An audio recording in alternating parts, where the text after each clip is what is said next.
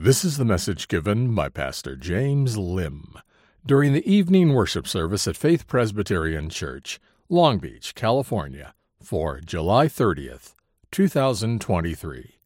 The title of the message is, For the Grace of God Appeared.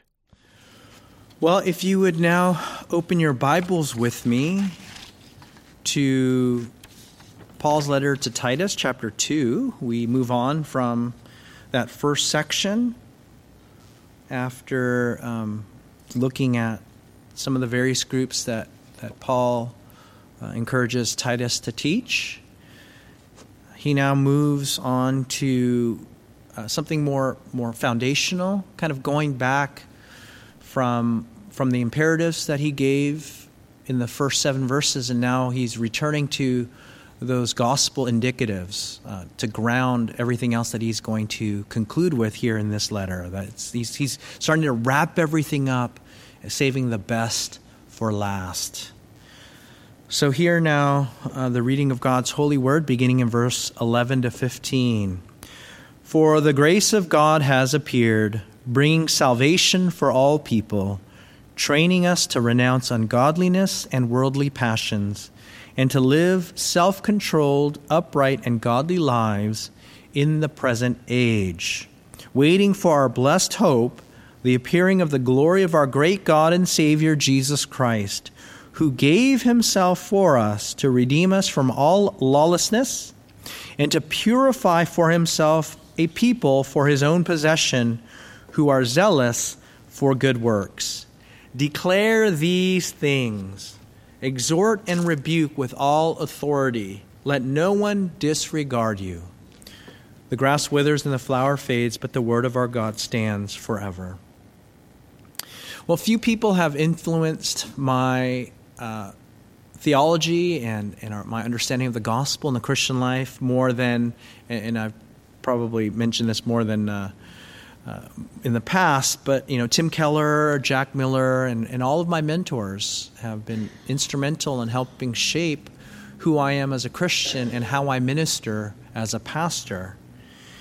And I remember when I went off to college, you know, I um, was was a very uh, weak Christian, not not very strong, and I thought Christianity was uh, a bunch of rules uh, and a list of do's and don'ts, and and I thought Jesus, yes, Jesus saves me by grace, but you know, I need to to live uh, for Him by works. I mean, I didn't say it that way, but that's how things worked out in my own heart. That God saves me by grace, but I need to stay in His grace by works. And so it's kind of a backdoor legalism. And I wonder if many of us functionally live that way in our Christian lives, that we know in our heads that we're saved by grace, but in our hearts we think, well, God saved me, now I can, you know, I'm I'm pretty I'm a, a pretty good person, and I, I you know, I'm not so bad, so I can now try to earn God's love by being good and doing good works and not getting into trouble and coming to church, you know, every Sunday, doing all the things that Christians are supposed to do, and God will love me more and not less. Uh, and uh, that's not that's not a great way to grow in the Christian life. Um, and we all know how we're supposed to be to live in our heads, but not really in our hearts. And so what I didn't learn uh, and what I didn't realize was how hard it was to actually live by grace. Right? I mean, it, it sounds really easy, but it's the, one of the hardest things to do, to live by grace, because we, you know, we're all recovering Pharisees. We're all recovering legalists, right? We want, we want something to brag about. We want something to boast about. Look how good I am. God, you should love me because of how good I am compared to the other sinner next to me. It is it is really, really hard to live by grace. And um, and I didn't realize until then, until college, when, when I had um, Pastor Keller as my pastor, I didn't realize how much I still needed the gospel. I still needed the gospel uh, as when I first believed. And I love that hymn, right? Uh, an, an Amazing Grace. Uh, the point being that we we're not only saved by grace, but we're saved by grace to keep on living by grace and not by works. And this is much of the struggle of the Christian life. We're all recovering uh, Pharisees who fall off the wagon, and we fall back into living by works. And so this evening, Paul lays out a helpful outline for what it means to live by the grace of God and not by works. So let's see how to live by grace. Uh, First, we see how to live by God's grace in verses eleven to twelve. Paul gives us two very important foundational truths about God's grace. Right? There's a reason why he begins right here before he goes into uh, the imperatives later on in verse eleven and twelve. That God's grace is a gift of grace that brings salvation to us as the beginning and the foundation of the Christian life. At the heart of God's grace is that it is a free gift of God. Right? It's something that we can't manufacture or drum up for ourselves. It's something we don't have in ourselves, but something that God gives to us because we don't have it and because we need it. Look at what he says there at the beginning of verse one. For the grace of God has appeared. Right? And what that what that implies is that it's something tangible. It's something to be given, something to be received. It's a gift of God. Uh, and not just a gift, but it's it's it's a gift that is more than what we normally envision grace to be. Whenever we see that word appeared there, right, at the end of that phrase in verse eleven, whenever we see Paul using that word appeared, uh, Paul usually uses it to refer to the appearing of a person. You know, it's a, it's that idea of of being on a stage and the curtain lifting up and the actor appearing, the person appearing. It's, it's the same Greek root word from which we get epiphany, right? For, for the appearing of the three wise men uh, after the birth of Christ. And so here's a few instances, right? Don't take my word for it. Colossians three four, when Christ, who is your life, appears, then you also will appear with him in glory. Um... Second Timothy one ten, in which now has been manifested through the appearing of our Savior Christ Jesus, who abolished death and brought life and immortality to light through the gospel. Or later on, we're going to see, uh, or what we see here in, in, in Titus two thirteen, that we're that um, uh, here in verse, I mean late, later here in verse thirteen, uh, that we're waiting for the blessed hope, the appearing of what? Of the glory of our great God and Savior. So you can see he, he expands on what it means for the grace of God to appear in the coming of God and Savior, Jesus Christ, who appears. So I think Paul is talking about here the gift of God's one and only Son, Jesus Christ, who's not only the Father's love begotten, uh, the incarnate Son of God, but he's also the very gift of God, the grace of God incarnate.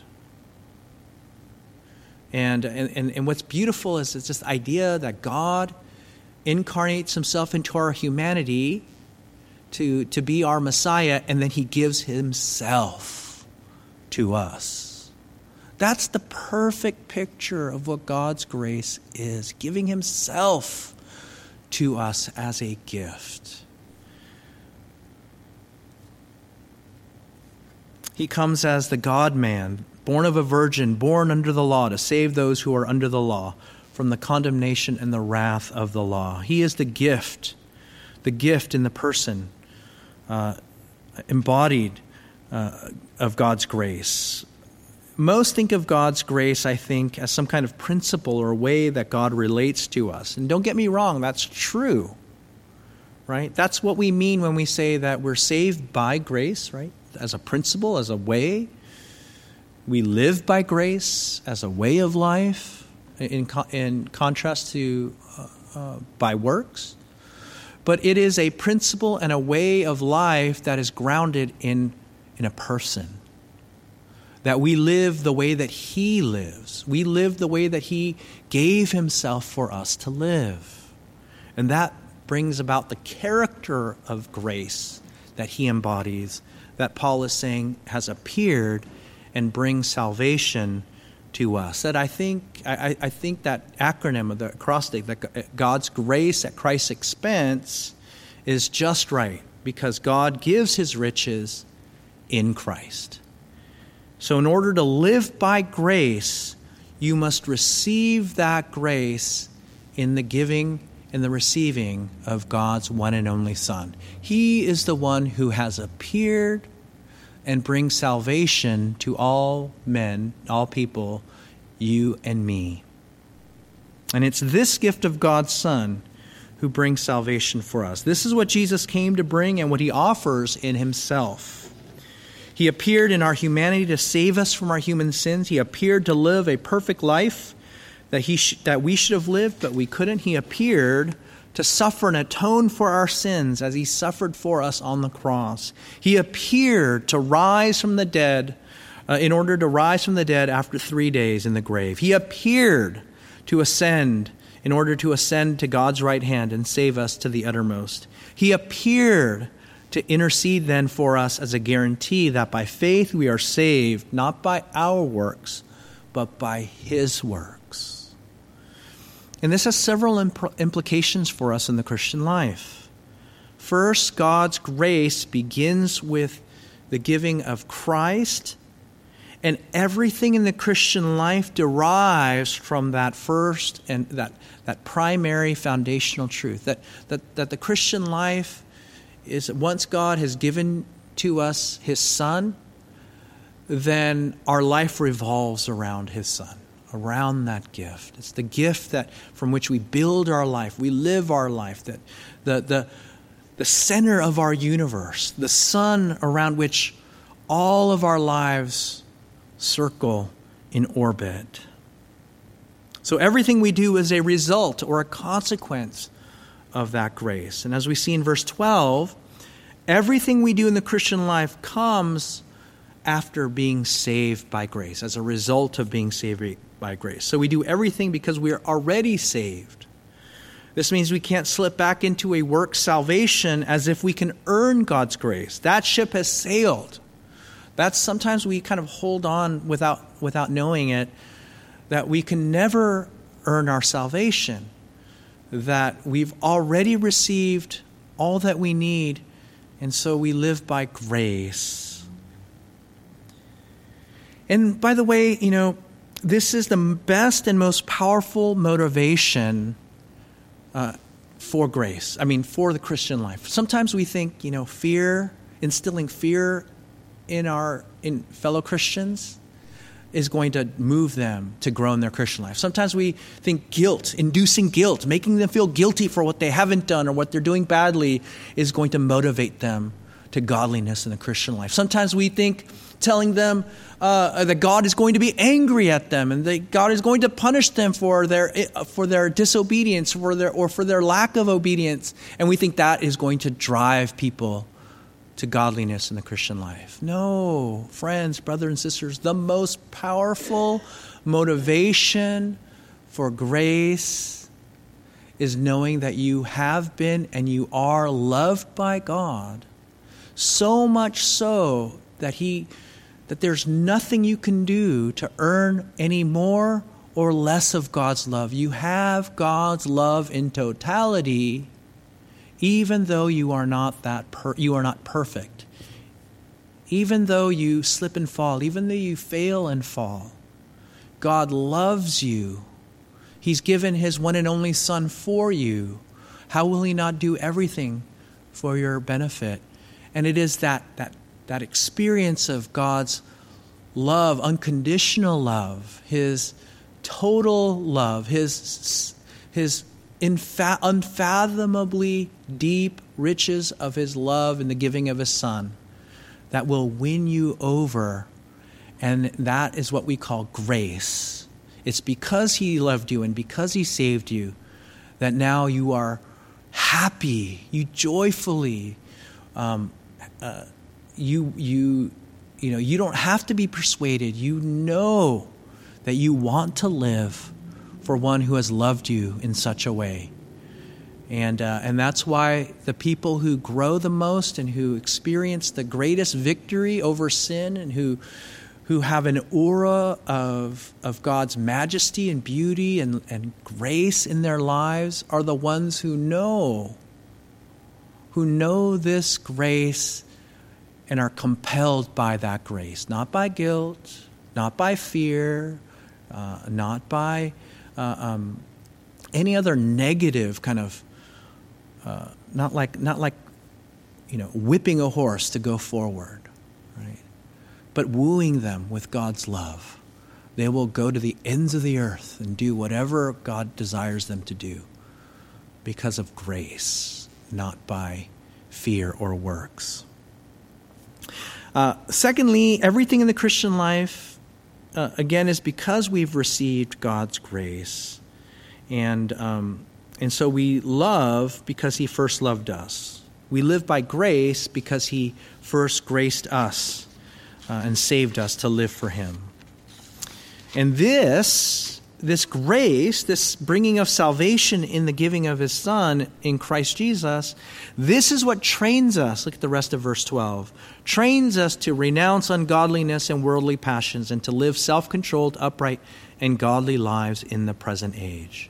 See, God's grace in Christ is so radically transforms us, so radically transforms why we live and how we live, that we can be trained to turn from sin and live godly lives for him.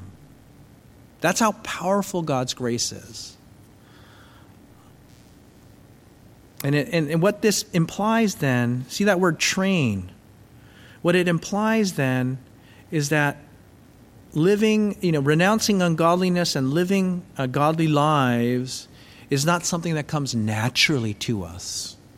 We have to be trained to do it. What does that mean? It means that we have to work at it. We have to practice.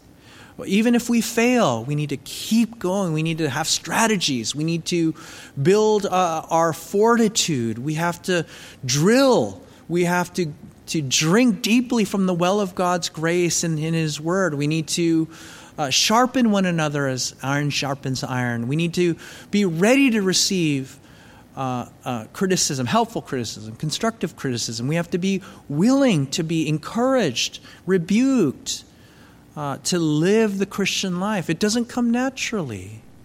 Like a, like a, like an athlete training for the Olympics, we train to live by grace by letting grace shape us so that we would love our sin less and to turn from it more and more and to live for godliness more and more because we desire it more and more.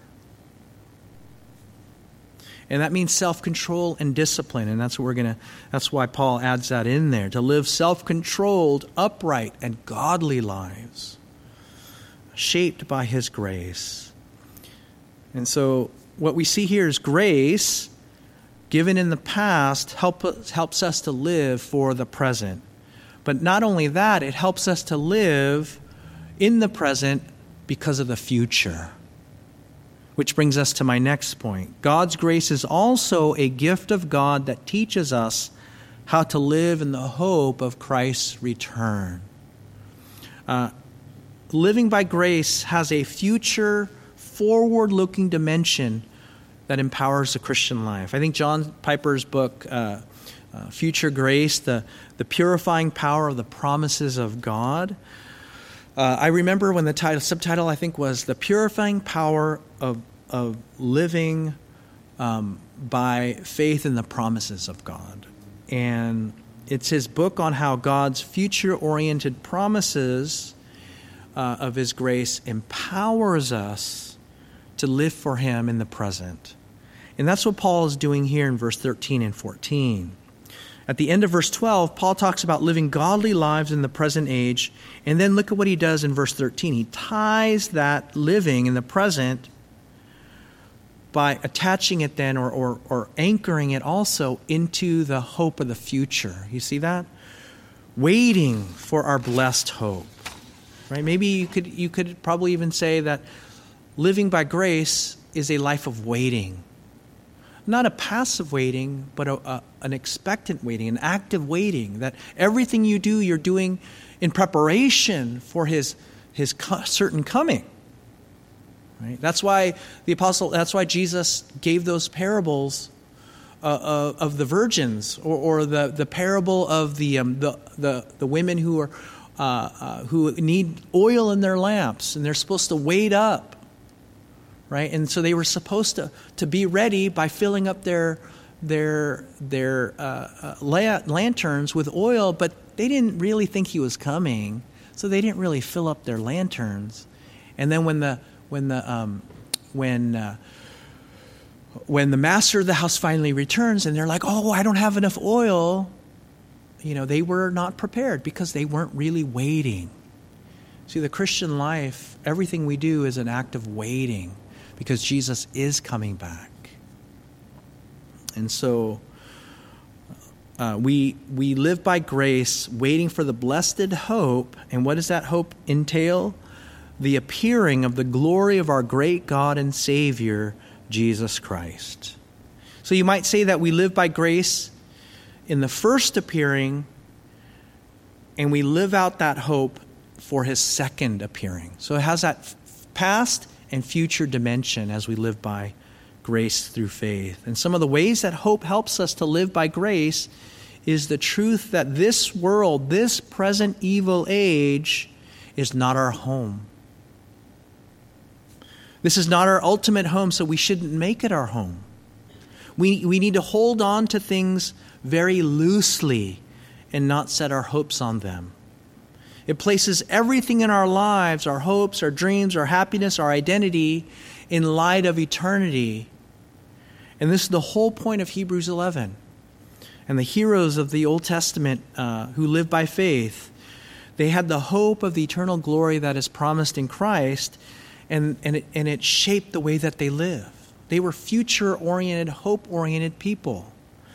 Mo, uh, Abraham could leave his city to live in a foreign land because he was looking forward to a heavenly city whose architect and builder was God.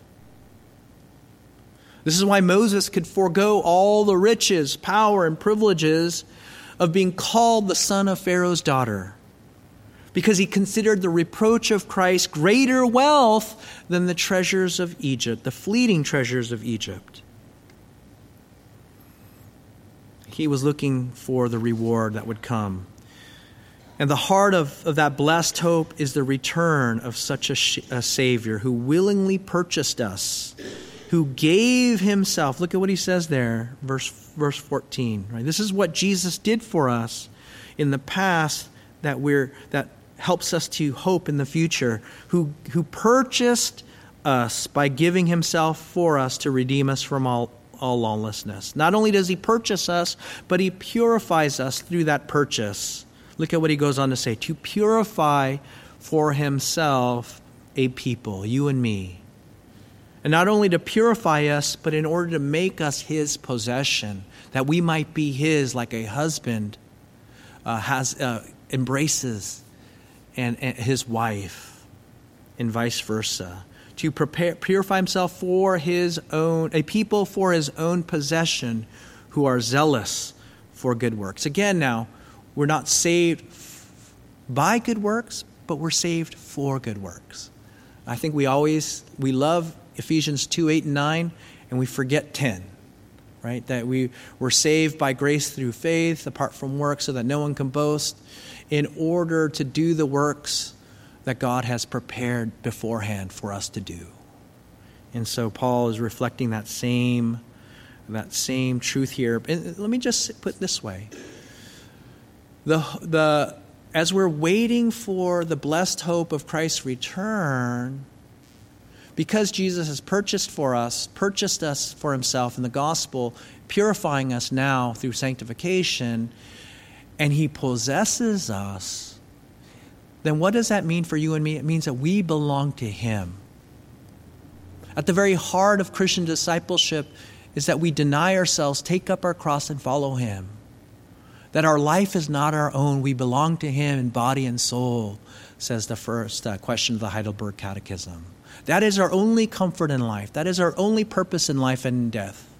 That we belong to him because he he has own, taken ownership of us in redeeming us.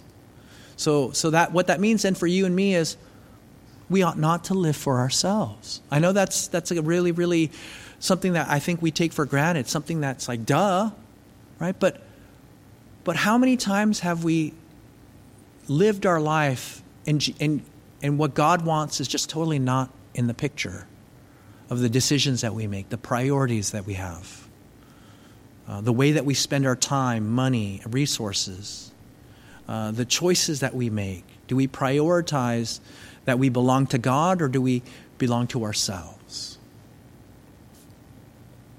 So, um,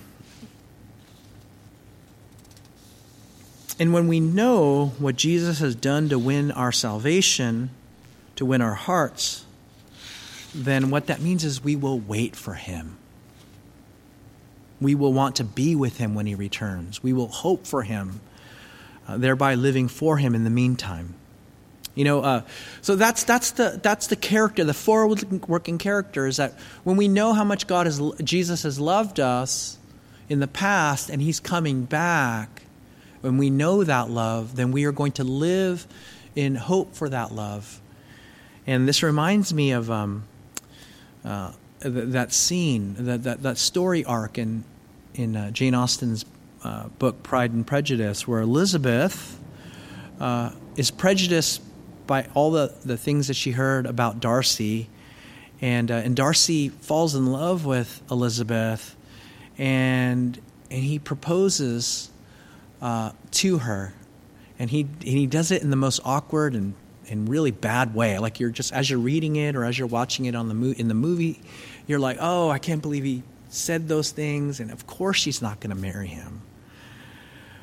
But, uh, but he, but he continues in his love for her. He is so changed and humbled by that rejection. And he knows that he loves her. Then later on, her family goes through all of these difficulties. And in the background of the story, Darcy helps her and her family. He makes all of these sacrifices to save her family from from uh, being her, having their names dragged in the mud so that everybody would reject them, uh, and um, having her, his his best friend change his mind about marrying Elizabeth's sister. You know, and because they they they are in love with each other. But Elizabeth didn't know any of that until someone told her everything that he had done.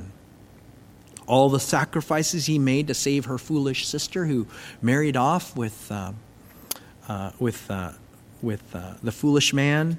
All the wrongs that he made right, so so her sister could marry a Mister Bingham, the man she loved. And when she finds everything out that Darcy had done for her and her family, her heart changed to where she began to love him. And so she hopes for him. And when Lady Catherine, uh, the, uh, the, whose daughter she wants to marry Mister Darcy, when she gets wind that Mister Darcy is going to ask Elizabeth, she comes right in Uh, before, and she kind of swoops in before Mister Darcy comes, and she demands that Elizabeth deny and push off Mister Darcy's uh, marriage proposal. And, and she's like, what? No, I'm not going to do that. And she kicks, kicks uh, Lady Catherine out. Why? Why does she refuse to give in to Lady Catherine's demands? Because she she's found out, she found out that Uh, Mister Darcy, all the things that Mister Darcy had done for her. And she's fallen in love with him. And so she is going to wait for him because she hopes for him. And that's the way God wants us to love and to wait for the Lord, because of all the things that he's done for us. Satan and our sin is telling us, push off the Lord. What has he done for you lately? Has he really loved you? But you know the truth. All that he's done for you, you you love him and you wait for him. And so you're going to say no to Satan and to sin. And you're going to live uh, in, in, in the blessed hope of Jesus' return. This is how the hope of grace compels us to say no and to, to, and, and to wait for Jesus. And uh, we come now t- towards the end here. Uh, God's grace, finally, is a gift of God, uh, not only to teach us how to um, live and how to hope, but how to learn, uh, how to, to be taught by God's uh, grace, to live for God's grace. Look at what he goes on to say in verse fifteen. Paul tells Titus, he says, declare these things, right? What things? Everything that he's He's told us from eleven, verses eleven to fifteen, and actually probably the, the whole of the letter, but in particular in this context, verses eleven to fourteen. Living by grace begins with the gospel of Christ in the past, in his first coming, and for the future in his second coming. It means declaring the gospel as the power of God unto salvation, as the only Savior of the world, because there is no other name under heaven by which men can be saved. And in doing that, not only preach the gospel indicatives, but to proclaim the gospel imperatives, to exhort and to rebuke with all authority. Look there, verse fifteen. To tell people what God commands of them to do in light of the gospel, empowered by the gospel, for the gospel, with the gospel. So Paul, again, continues that great pattern of gospel indicatives that empowers the gospel imperatives. That what God has done in the gospel is so that we can live for him through the gospel. And with this comes the pastoral authority and responsibility of, of the ministry of the gospel. What God has done, he calls then pastors, elders, uh, as, as representatives, as, as ambassadors of the gospel to, to exhort, Uh, and to uh, rebuke with all gospel authority. And then on, on a smaller scale, he calls us to encourage and, and rebuke one another, you know, as brothers and sisters. Uh, but in particular, he calls Titus then to exercise that gospel authority and to use it. And that what that means then is, um, you know, I will not exhort or rebuke you in my own authority based upon my own opinions about how you ought to live your Christian life. But, but the Lord has given me gospel authority from the scriptures to command you to, to follow his commands, grounded with the gospel, to empower you to live for him. And sometimes, I, you know, that means just telling you, hey, you know, what you're doing and how you're living, your priorities, uh, is sin. Um, and that the Lord is calling you then to, to return to the, the foundations and the truths of the gospel and live uh, for him in obedience. And so, um, so I hope that that will give you some context that when pastors and elders are are called to exhort and rebuke with authority, right? Not not our authority, but with God's authority. Uh, it's incumbent upon you to listen to that authority. Um, so let me close with a quote uh, that I learned about living by grace uh, that that Tim Tim Keller learned, and he learned from from Jack Miller. Uh, he says this, and I it kind of I think it it just embodies uh, everything that we've talked about here in Titus, that we never get beyond the gospel in our Christian life to something more advanced. The gospel is not the first step in a stairway of truths. Rather, it is more like the hub in a wheel of truth. The gospel is not just the A B Cs of Christianity, but it is the A to Z of Christianity. All of the Christian life flows from the good news of what Jesus has done. Growth in Christ is never going beyond the gospel, but going deeper into the gospel. And from there flows the power of the Christian life, Let's pray together. Our Father, we thank you. We thank you for these wonderful truths of the gospel. Uh, Lord, help us then to to live in light of that gospel, uh, to, to do all that you've commanded us to do, to live for you. Uh, Lord, help us then to remember what you've done in the past, to hope for you when you return, and that we might, when you return, you would find us faithful because we have been saved by grace, to live by grace to your glory. We ask these things in Jesus' name. Amen.